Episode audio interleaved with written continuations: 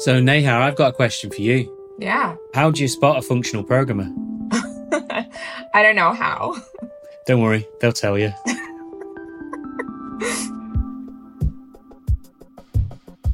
I'm Martin Woodard from the GitHub Developer Relations team.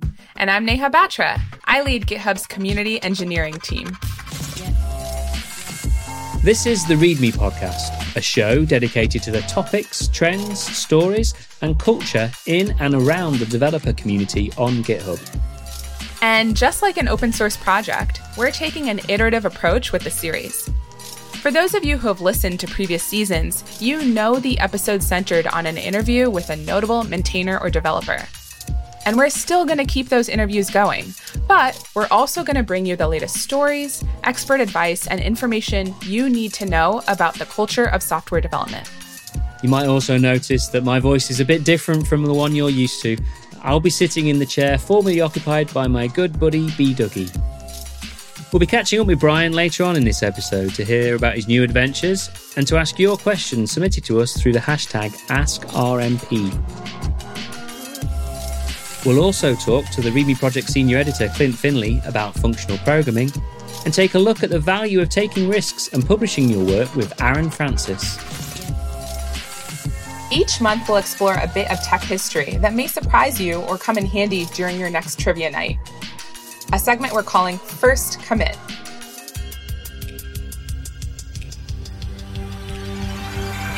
On your mark, get set. We're riding on the internet. Cyberspace, set free. Hello, virtual reality. Interactive appetite, searching for a website, a window to the world, got to get online. Take a spin, now you're in with the techno set. You're going surfing on the internet. It's already September. What? I can't begin to process how fast this year is flying by. Yeah, I know. It's crazy, isn't it? What's going on? If it's any consolation, it's kind of been September for almost 30 years now, depending on how you count. 30 years? That's actually, that's when I started college, thereabouts. I started college in like 94 was when I first started university. Wait, that's so interesting because back before 1994, one of the main ways people accessed the internet was through colleges and universities. Yeah, I remember it well. Yeah, you know, logging on to Pine and then you're trying to figure out your way around and it was just an absolute nightmare trying to understand what was happening. Well, at that time, there were internet groups that always saw an influx of new users every September because freshman students were getting their first accounts. And that became a really frustrating time for veterans to be online because these new users didn't know the customs or etiquette of the digital world. Yeah, that's true, especially on the older NNTP groups and things. And they were always asked the same old questions. I didn't realize I was that annoying freshman at the time, but there we go. Well, do you remember turning into the curmudgeon-y person that would say, read the manual? Well, I didn't say read the manual. I interspersed a couple of extra words in there, but yeah, definitely. Read the adjective manual. Read the Gopher site is what we used to say. Yeah, exactly. Go check out this Gopher page. This was pre-World Wide Web. Now, of course, that period didn't last all that long. Once commercial providers opened up the internet to anyone with a credit card, the flood of users became an all year round kind of thing. But today, almost 30 years later, the term Eternal September is used to mark the beginnings of the commercial internet. Oh my goodness. Does that mean I'm reliving my freshman year forever? I'm not sure if that's like awesome or really horrific.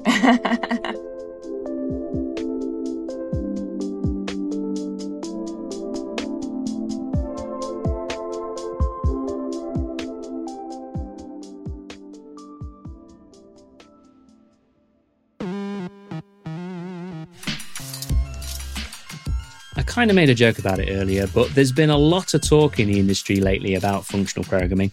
It's a style of programming that can be ideal for cloud-scale distributed systems and for serverless environments. Klint Finley, senior editor for GitHub's The ReadMe Project, has been following this trend and recently wrote the article, Functional Programming is Finally Going Mainstream. He's here to talk to us about why it's having a moment. Hey, Klint. Yeah, thanks so much for having me. I've definitely seen more and more people in the industry talking about functional programming. I have to admit, I've only used it a little bit, and kind of the way I hear it explained is that pure functions are the ones whose results are dependent only on the input, and the operation's got no side effect. Is that right?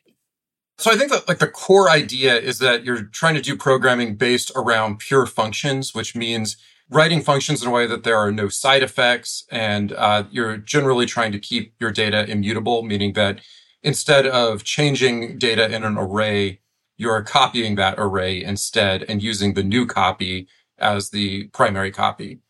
The analogy I like to use is stomp boxes for guitars. You can kind of think of each effects pedal as a pure function. An input goes into the pedal and an output comes out. It's always, if the sound is exactly the same going in, the sound is always going to be exactly the same coming out.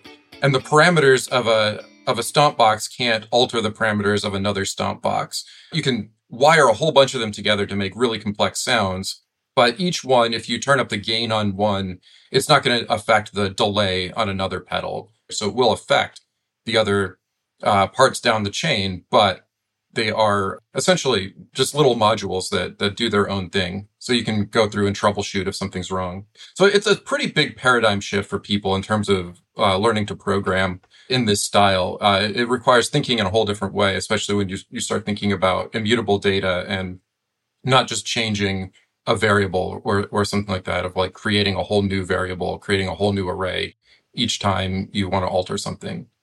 I mean, you know, functional programming has been around for a while. It definitely was around when I was kind of learning to code and stuff, and when I had to make that switch from kind of procedural to object orientated, and functional was around, and, you know, things like Haskell and F-sharp and stuff like that. But it seems that it's really catching on now, and like Lambda functions and things are around, and, you know, we've got a bunch of serverless happening and things. So why do you think it's catching on now? What is it? Yeah, so like you said, it goes back all the way to the 1950s with the Lisp programming language. The mathematics are even older than that. But to make a long story short, object-oriented programming came along and kind of displaced functional programming for quite some time, because it made some of the reasons that people were interested in functional programming were, you know, the reusable chunks of code, the functions and so forth. But then object-oriented programming came along and did some similar things, offered people ways to reuse pieces of code through objects.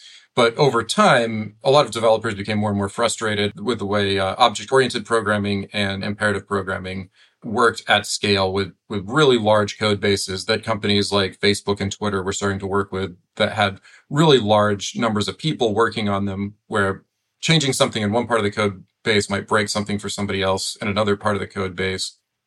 So functional programming never really went away. People were always interested in it, even if it wasn't super mainstream. So as these problems started to arise, people started to rediscover functional programming, or think, you know, maybe this is an answer to help with some of these issues. So where I really started paying attention to it was around 2009, 2010, when a lot of companies like Facebook and Twitter were sending engineers to functional programming conferences to speak about how they were using functional programming to solve problems. For example, Facebook was using Haskell for spam filtering. And so as word kind of got around, I think it gave functional programming some new cachet, because these big kind of thought leader companies were using it, were going to these conferences.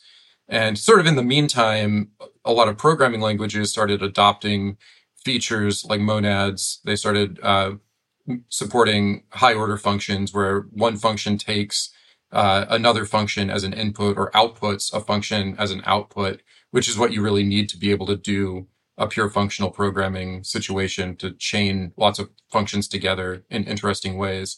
So the support was getting there. The React ecosystem, I think, is really interesting, because, like I said earlier, the learning functional programming can be a challenge for people who are really used to other programming paradigms. The React ecosystem, like Redux, which is a state management system that uses reduce functions instead of loops, for loops for a lot of things, is kind of sneaking functional programming ideas in the back door. And so people are sort of learning to do certain elements of functional programming, especially now that React functions, which is a fairly new feature, is available in the mainline React. So most of the people I talked to would not call React a functional programming framework or system, but would call it functional adjacent in essence. you know, a huge number of front-end developers are using React as a UI library. It's the most popular front-end UI library out there. So it's kind of teaching a whole new generation, a whole big group of people to start thinking about programming in a different way. You already talked about how you're seeing companies start to adopt that. You're able to observe that in conferences, right? For a company that hasn't previously adopted functional programming, what do you think, as we've learned about other companies joining, what do you think is the value add? I think the big thing that people talk about is essentially fewer bugs in their code. So it means doing a little bit more work up front to write the code in a proper way.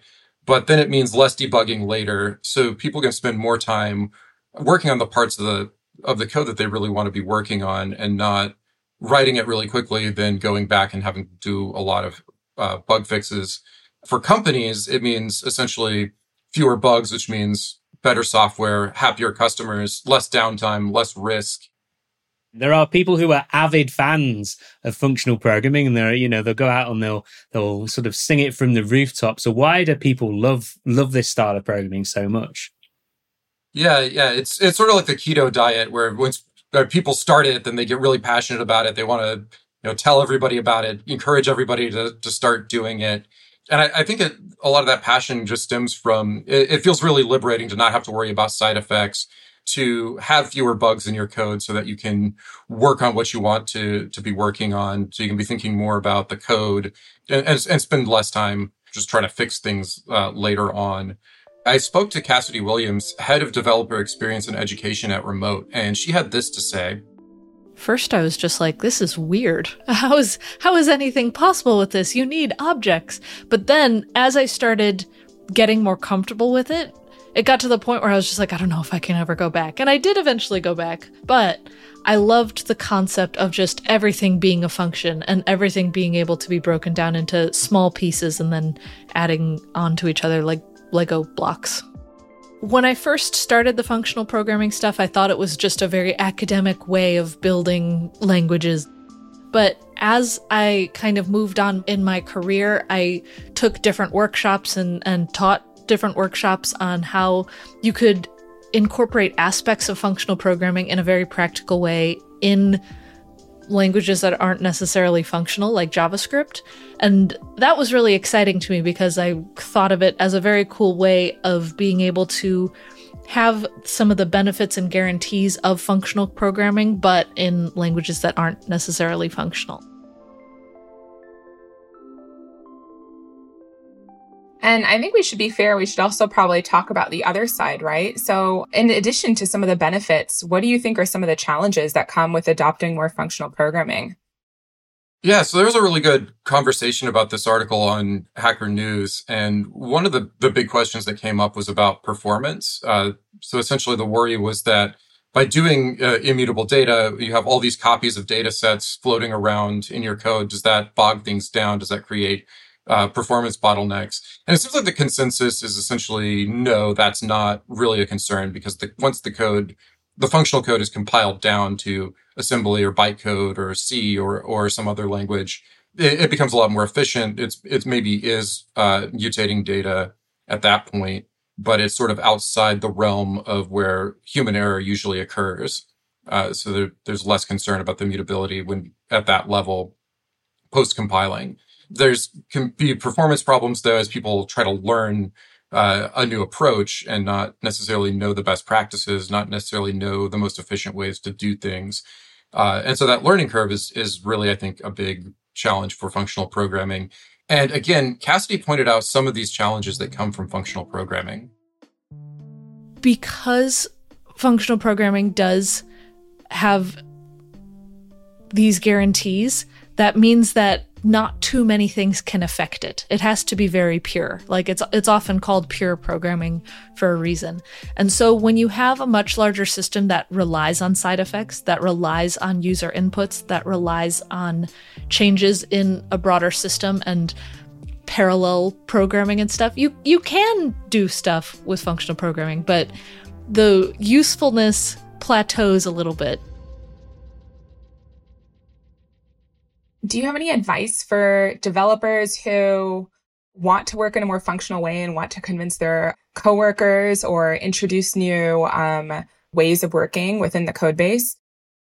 Yeah, I think from talking to people just in general, it's always best to start with something small. So if you can find a good use case for functional programming, where I think a lot of the best uses are really computationally complex problems where, you know, a single bug could throw off a big set of problems. So if you have something like that, that can be relatively isolated from everything else that you're doing, you could try it out and then, you know, have some evidence to bring to management that maybe it might be worth moving forward, doing more functional programming for kind of greenfield development for new features and that sort of thing in the future.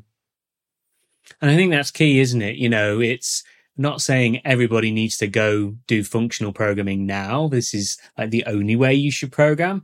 But I think by just like when we were doing procedural programming and moved towards more object-oriented programming, by rewiring our brains that way allowed us to switch and allowed us to use the right tool for the job. By going out there and using functional programming techniques, we expand the tools we have. And so then if we find a scenario that's particularly well suited for functional programming and is going to, you know, introduce less bugs or give you massive scale, especially when you're trying to do, you know, these big distributed systems, then you know how to do that. You recognize that as a scenario where this functional style is going to benefit you. And then you can just, you know, jump in and go do that. So yeah, I think it's a great article and great to raise awareness around these functional concepts. So thank you, Klint. Thanks again for having me. Klint Finley, Senior Editor of the README Project. Thanks for chatting. And before you go, do you want to give us a preview of some of the latest stuff the team's working on? Sure. So we have a bunch of interesting stuff coming up. First is a piece on the command line, which I also got to write. Now, the command line for some people is an invitation to adventure and mystery, but for others, that blinking cursor is a source of major frustration. So this piece digs into how the command line is evolving and what that means both for new developers and old pros. It's gotten some great feedback so far, and I'm looking forward to talking with you about it in a future episode. You should also check out our latest guides, our series from guest contributors from around the world of open source. The latest is about the fact that fast feedback is great when you can get it. Contributor Hillel Wayne noticed that there are two parts of the application development lifecycle where it's hard to get timely feedback: requirements and design. With this guide, you can learn how to use formal specification and decision tables to quickly test both, so you can validate designs and make adjustments before committing to a lengthy design process. And for anyone maintaining or contributing to open source, there's also a guide by Frances Coronel that provides an actionable framework she calls ONWARD. It provides guidance to maintainers on growing community and fostering future maintainers. You can check out all of these articles and more on functional programming as well on the README project at github.com/readme. As part of the community building process, we want to make sure we're answering specific questions that you bring to us. I have a question. Oh, yeah? This month, Sarah from Vancouver, Canada asks, I'm thinking about open sourcing my first project. Are there any pitfalls I should watch out for? And to answer this question, we're excited to bring in former host of the podcast, drumroll please, Mr. Brian Douglas. We know him as B. Dougie. Here's his advice on pitfalls to look out for when you venture into the open source world. My recommendation is having enough information in the README. That's going to be the central location for everyone to sort of like land on your project. And a lot of times folks just forget to mention what the project it actually is. So mentioning what the project does, how it got started maybe, and like a getting started guide. A lot of folks add information on how to get started as a using the project.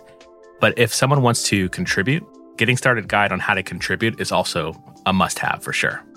And it's also really important to think about attracting community to your project from the very beginning.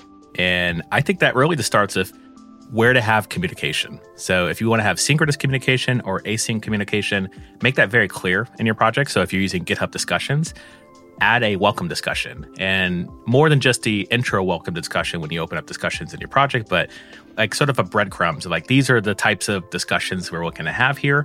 And if you have synchronous communication, so if that happens in a chat like Discord or Slack, provide a link on getting there. A lot of people have these Discord servers, but they forget to link that somewhere publicly. So be clear on where communication happens and how to find it. In addition to communication, documentation is also a great async communication. So having links clearly where docs live, sometimes they live inside the project, sometimes they live in an entirely different repo. So take the time to create those breadcrumbs on how people can find documentation on getting started or answering quick questions. As colleagues, we're sad to see Brian leave, but he's staying close to the GitHub community with his new venture. It's been such a joy hanging out with you on the ReadMe podcast, and I'm sad to say that I'm actually going to be leaving as host. I'm going to be taking some time to work on my side project that I've been working on for the longest time called OpenSauced, which is a pathway to your next open source contribution. And I'm just super passionate about not only hearing the stories and sharing the stories, but also finding new stories. And that's what OpenSauced is going to be doing, is finding new contributors to join open sourced and projects across all of GitHub. And be sure to check me out, all things B. Dougie on the internet, as well as opensauce.pizza. Looking forward to sharing more of what's in store. Do you have a burning question about open source software development or GitHub? Share it on social using the hashtag AskRMP. That's ASKRMP. We might be able to answer it in the next episode.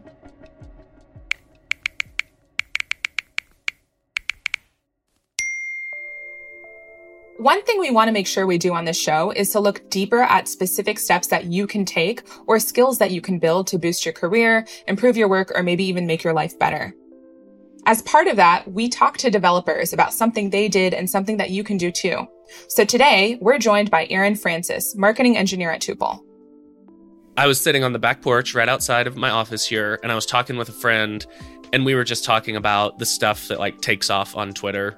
And I made the observation that the thing that takes off the most is never the thing that's most complicated. It's never the most impressive, shiniest engineering feat. It's just, in our little world, it's just people sharing cool stuff that they're doing. I spoke that realization out loud, and I told my friend, I'm over it. I'm just going to start sharing so much on Twitter, which is primarily where I share. Not long ago in his career, Aaron felt a bit stuck. He wasn't taking a lot of risks in his day-to-day work, and he didn't understand why. He was feeling frustrated and envious of the success he was seeing others achieve, but he had a fear of rejection about putting himself and his work out there for others to see. In the last year and a half, he's turned that attitude around and is feeling luckier than he has in a while, in part because of a few intentional steps he took to increase what he calls his luck surface area, a concept I really loved. One big piece of advice he has, don't be afraid to publish. I'm so excited to have you here today. Your article is fascinating, and it sparked so many neurons in my brain, and I'm really bubbling about this. I've been wondering, what are the experiences in your career, right? Especially with respect to putting yourself out there that have shaped where you are today. If you're in the community and watching other people do stuff and thinking, I could do that or I've done that, you have two options. And one is to get better and the other is to realize, oh, people like this kind of stuff. I should share more. And I was super close to becoming bitter because I was watching people in the Laravel community do stuff. And I was thinking, that's really cool, but I could do that or I've done that before. Why does nobody pay attention to me? And I realized it's because they're sharing and you're not. And I thought, okay, well, I can't decide I'm just going to be the bitter old grumpy programmer. I'm going to start putting myself out there. I'm going to get over this fear of people, nitpicking the stuff that I do. And I'm just going to start sharing because I want to be a part of this community. That's kind of what it felt like. I felt like I was on the outskirts of the community.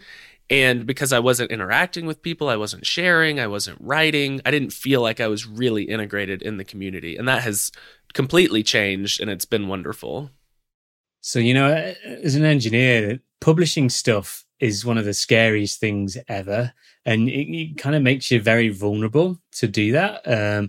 Every team I've worked with, and I've worked with a bunch of teams who are kind of getting ready to release their code as open source and things like that, or even inner source. And they always want to refactor a bunch of things first before they publish. And there's always like a bunch of, you know, stuff. And this is just this emotional hurdle you've got to get over. So, you know, tell us, why do you advocate for publishing your work as an engineer? You know, why do that? Because it is making yourself vulnerable.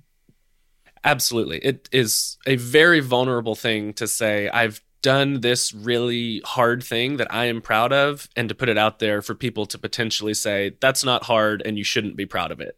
That can be really devastating, and I'm not pretending like it's not devastating. Like I will never say you just need to get over that, because it's hard. The reason I advocate for it is I think the upside is potentially unbounded and the downside is bounded. So I think the upside is unknowable.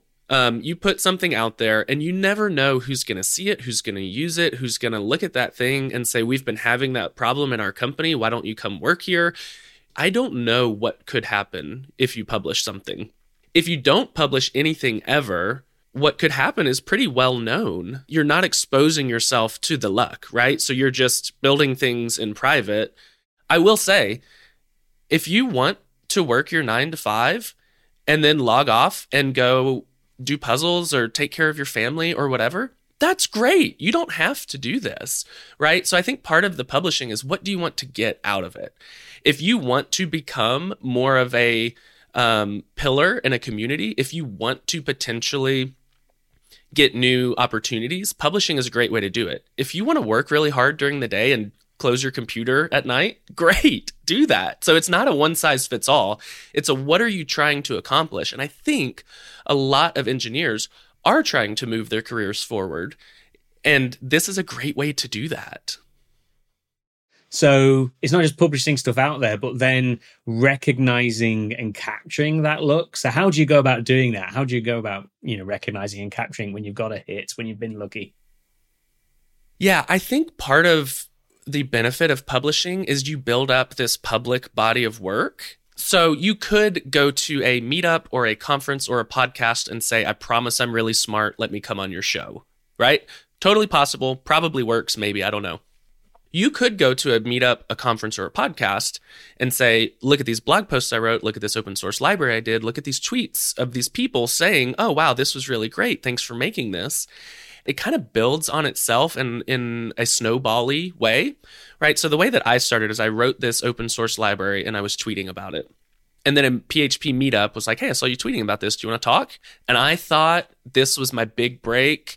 I had made it, and I showed up to this online talk, and there were like 40 people there, and I was freaking out. I prepped so hard for it, and it was awesome. And that was like a stair step up to the next spot. And then I took that video that was online and submitted it to a conference and said, I want to speak at this conference. And they're like, yeah, that sounds good.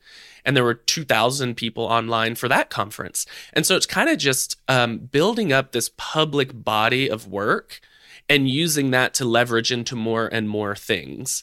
And so now I'm at a spot where everybody in our little community, everybody knows that I do these certain things, and they reach out to me for these certain opportunities, and they just know me as the guy who does this. Are there other people that do it? Absolutely. I'm just really out in public, and so everybody thinks, oh, he must know what he's talking about, which, you know, to some extent I do, but I'm just also the most vocal about it.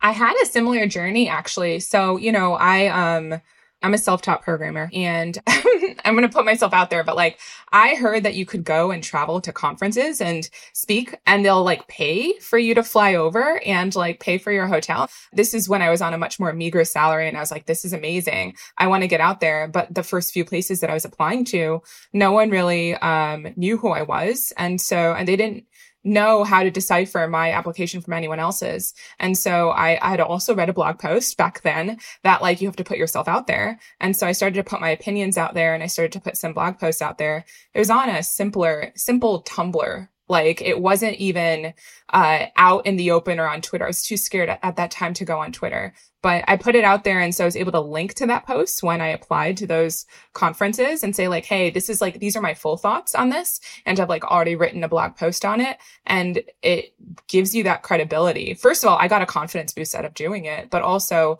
it gave you that credibility to decipher your application from the other ones out there. You kind of have to think about it from the point of view of the organizer, right? The organizer is wading through all of these probably well thought out CFPs, but you are hedging the organizer's risk if you can show them that you've already done something.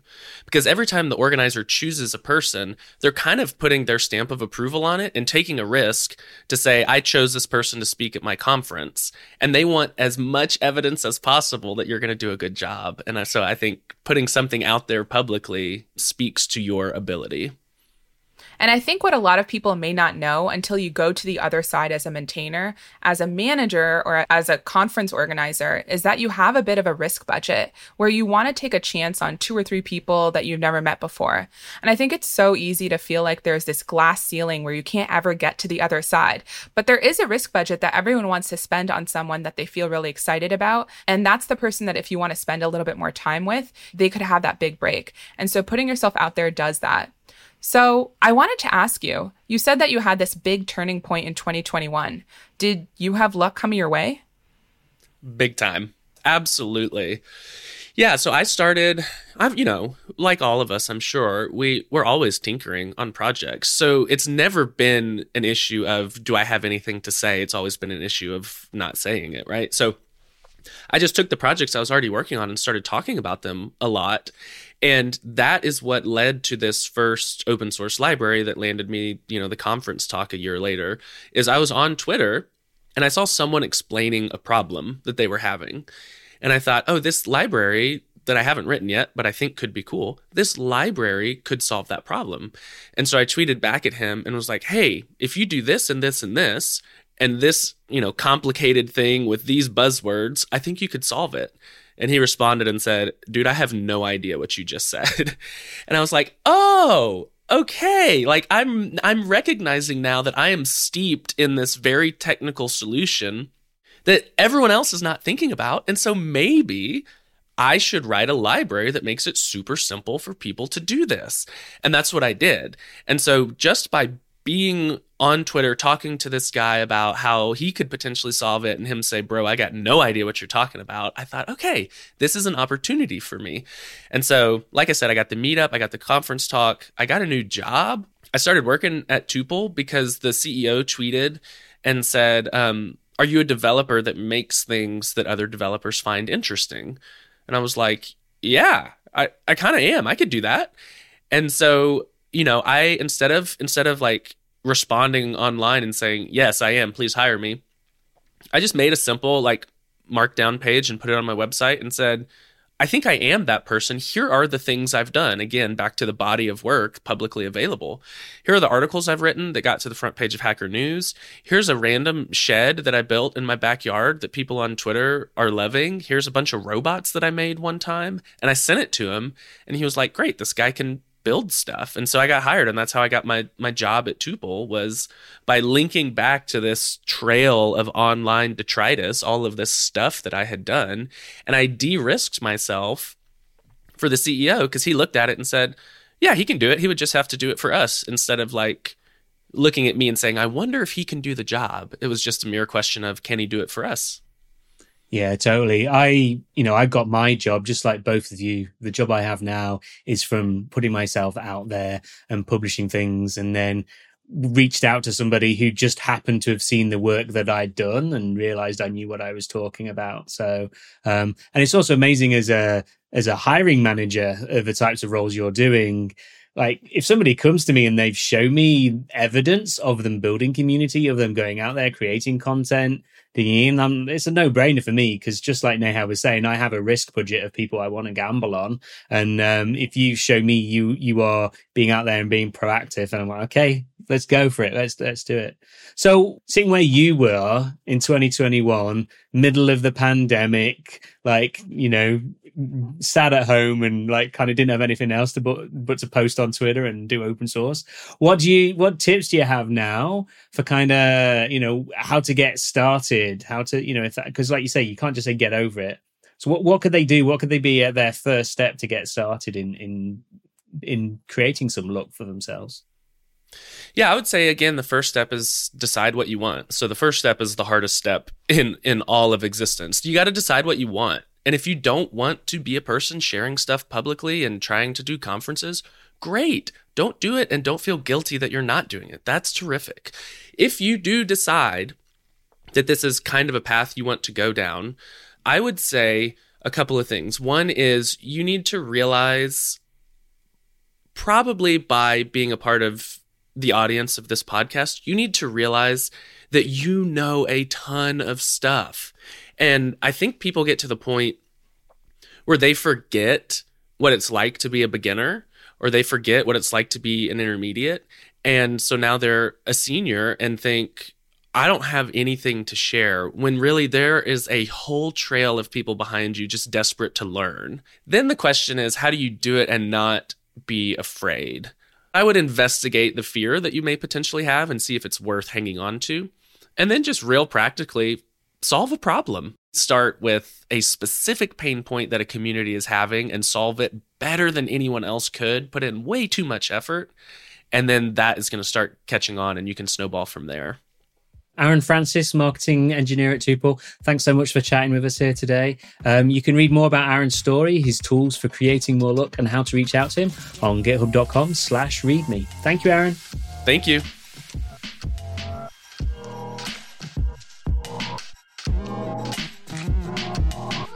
That's it for this episode of the ReadMe Podcast. Thanks so much to this month's guests, Aaron Francis, Cassidy Williams, and Brian Douglas, aka B. Dougie.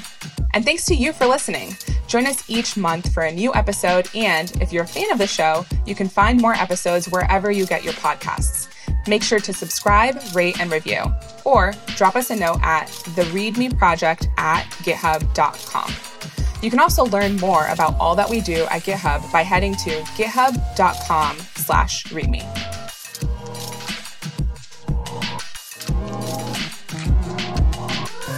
GitHub's The ReadMe Podcast is hosted by Neha Batra and Martin Woodard. Stories for this episode were reported by senior editors Klint Finley and Mike Melanson. Audio production and editing by Reasonable Volume. Original theme music composed by Xander Singh. Executive producers for The ReadMe Project and The ReadMe Podcast are Rob Mapp, Melissa Beiser, and Virginia Bryant. Please visit github.com/readme for more community-driven articles and stories. Join us again next month, and let's build from here.